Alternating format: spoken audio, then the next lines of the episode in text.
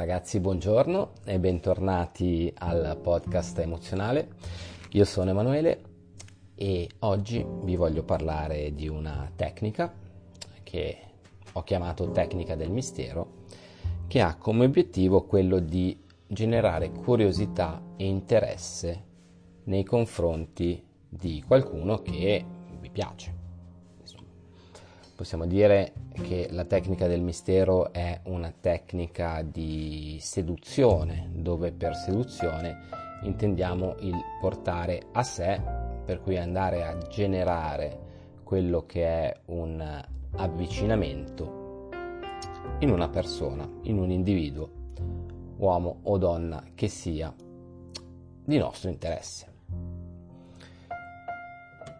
Partiamo dal presupposto che siamo tutti molto attratti per natura da due cose, dalla sfida e dalla curiosità.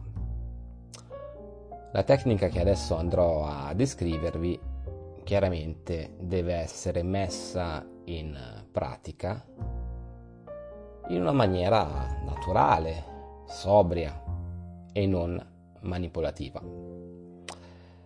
Come abbiamo appena detto, questa è una tecnica che fa leva sulla curiosità. Il silenzio, il non detto, ecco, è questo quello che fa partire mille idee nel nostro cervello. Pensiamoci bene. Perché noi continuiamo a vedere le serie tv?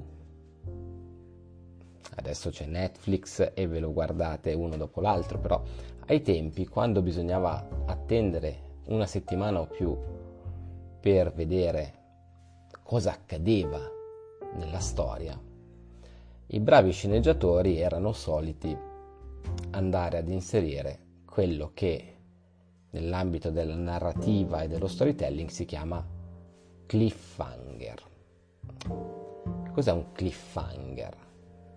È il raggiungimento dell'apice della tensione narrativa che verrà sciolto solo nella prossima puntata. E come ben sapete, io occupandomi anche di storytelling per le relazioni, spesso mescolo no, le tecniche di comunicazione emozionale con quelle di storytelling, di narrativa. Per poi la narrativa è chiaramente una formula di comunicazione e la narrativa è sicuramente un qualcosa che può generare emozioni, per cui sono due materie che corrono sul medesimo binario.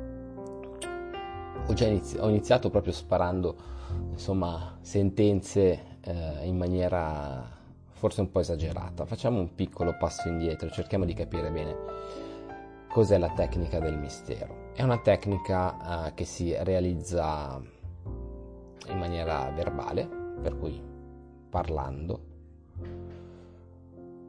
e che fa leva, come detto poc'anzi, su quella che è la curiosità. Per cui è una tecnica volta a generare curiosità un senso di mistero nei confronti di qualcuno che normalmente eh, ci interessa. Infatti, spesso questa tecnica viene inserita all'interno del corollario di tecniche di seduzione. Se dovessi fare una distinzione, le donne sono molto più brave a giocare sul non detto rispetto agli uomini ma anche certi uomini che hanno capito un po' come gira il mondo hanno capito che utilizzare questa strategia è un vero e proprio magnete per attrarre a sé le persone. Ok? Per cui utilizzatela a fin di bene, come sempre, e utilizzatela a vostra discrezione serve a generare un senso di curiosità. Spesso potrebbe essere utilizzata anche per mettere alle corde, diciamo così, mettere alle corde qualcuno per fargli capire, o meglio non capire, semplicemente intendere che se non si muove io vado da un'altra persona. Questo in ambito romantico. In questo caso, nel caso in cui noi andiamo a lasciare delle gestalt aperte, poi vedremo bene cosa sono le gestalt nei prossimi minuti, però delle gestalt aperte, andiamo a stuzzicare quella che è la fantasia e la curiosità e spesso e volentieri possiamo anche andare a lanciare un messaggio molto chiaro, ossia guarda che tu mi piaci, questo è il più classico, oppure non fare così perché altrimenti cos'è? Cosa serve questa tecnica, tecnica del mistero? A instillare un pensiero.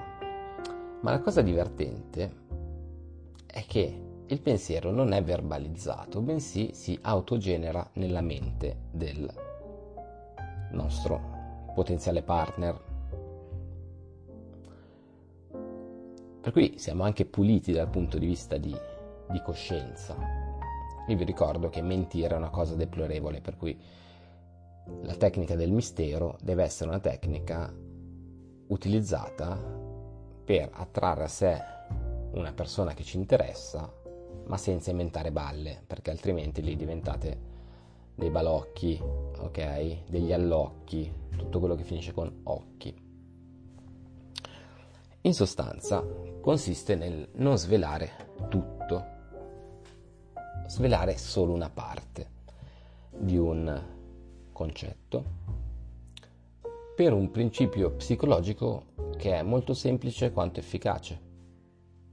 Vale a dire, noi come esseri umani tendiamo a riempire i vuoti. Cioè, quando noi non capiamo qualcosa o ci mancano alcuni elementi per andare a creare una immagine completa di un evento, di un qualcosa che ci è successo, della personalità di una persona, Ecco, il cervello si attiva e cerca di completare il puzzle. Su questo noi faremo leva, perché nel silenzio in realtà accade tutto. Ho letto questa frase scritta a pennarello in corso, in corso San Gottardo pochi giorni fa. Nel silenzio accade tutto. E questa è una buona definizione per descrivere la tecnica del mistero. Detta in maniera un po' più terra a terra, come piace a noi, la tecnica del mistero prevede di lanciare il sasso e nascondere la mano, per cui mettere la pulce nell'orecchio senza poi, diciamo, sciogliere questa tensione narrativa. Tra l'altro, tensione narrativa in qualsiasi film dove c'è un omicidio, l'omicidio avviene all'inizio e tutta la storia, l'intero svolgimento si basa sulla tecnica del mistero, ossia del cercare di raggranellare indizi per scoprire chi è l'assassino. Per cui non mi sto inventando nulla di magico, ma è una strategia che fa appunto leva su un meccanismo psicologico che è assolutamente riconosciuto e che noi possiamo utilizzare a nostro favore. Ma cerchiamo di fare qualche esempio di questa tecnica del mistero. Come generare curiosità? Come instillare il dubbio in una persona? Come garantire un interessamento e una curiosità difficile da resistere? Attraverso dei messaggi che non vengono emessi, ma vengono soltanto, come dire, vengono soltanto accennati. Noi sappiamo adesso, ascoltando questo episodio, che la nostra mente tende a riempire i vuoti. Per cui, se noi diciamo, ad esempio, non hai idea di cosa mi sia successo ieri, a una persona, la persona in quel momento si attiva e ti chiede, oddio, cos'è successo? Nel momento in cui noi perpetuiamo con questa tecnica e andiamo a rispondere, no guarda, lascia stare, te lo racconto un'altra volta, bene, noi in quel momento stiamo instillando un dubbio. È evidente che dall'altra parte c'è una persona, per cui non potete andare a estendere per sempre la tecnica del mistero, ma vedetela più come un gioco, un gioco delle parti, un gioco che dice scoprimi, un gioco che dice non ti dico tutto subito. Spesso molti miei clienti, sia uomini che donne in coaching, non conoscono questo meccanismo, per cui hanno un atteggiamento perfettamente logico e razionale e non capiscono il perché una tecnica di questo tipo possa veramente instillare una curiosità e possa attrarre a sé una persona. Proviamo a fare un altro esempio. Um, ieri mi sono veramente divertita un sacco ho conosciuto delle persone fantastiche che sono sicuro rincontrerò anche nelle prossime settimane. E poi prendete e ve ne andate, oppure cambiate discorso. Questo è un altro esempio valido di come andiamo a generare mistero e dunque curiosità nei confronti dell'altra persona. Un altro esempio potrebbe essere Guarda, sono troppo felice perché non hai idea di chi ho rincontrato ieri. La persona ti dice chi hai rincontrato? No, lascia stare, non lo conosci. Per cui la formula è buttare il sasso e poi nascondere la mano. Bene, che vi piaccia o no, questa tecnica funziona e oltre ad essere efficace, permette anche di generare quello che è un gioco delle parti, soprattutto in fase di inizio di relazione. Ovviamente poi sarà a voi decidere se e quando sciogliere questo mistero, sapendo e mantenendo chiaramente presente che nel momento in cui voi lasciate quella che si chiama una gestalt aperta, ossia una domanda implicita non risolta, nel momento in cui voi lasciate questa suspense, il cervello tende a riempirla con un milione di pensieri. Questa è la curiosità è la curiosità di sapere chi hai incontrato ieri, cosa ti sia successo l'altro giorno, perché tu vuoi rincontrare queste persone. Per cui è un meccanismo molto basilare di psicologia questo. Non abusatene, però mantenete sempre un po' di mistero. Questo è il segreto anche un po' del, delle relazioni. Molti miei clienti, ripeto, hanno un atteggiamento perfettamente logico che funziona dal punto di vista, insomma, tecnico, ma non dal punto di vista poi emozionale, emotivo. Perché se è vero che il nostro obiettivo è quello di andare a generare emozioni per ricevere poi emozioni, vero è anche che un discorso, un dialogo, una conversazione, un atto comunicativo logico, dopo un po' annoia. Per cui cercate di mettere come, prezze, come se fosse del prezzemolo all'interno delle vostre conversazioni delle aspettative non risolte, dei quesiti al quale l'interlocutore in maniera praticamente automatica andrà a porre delle, delle possibilità, perché qui di possibilità si parla.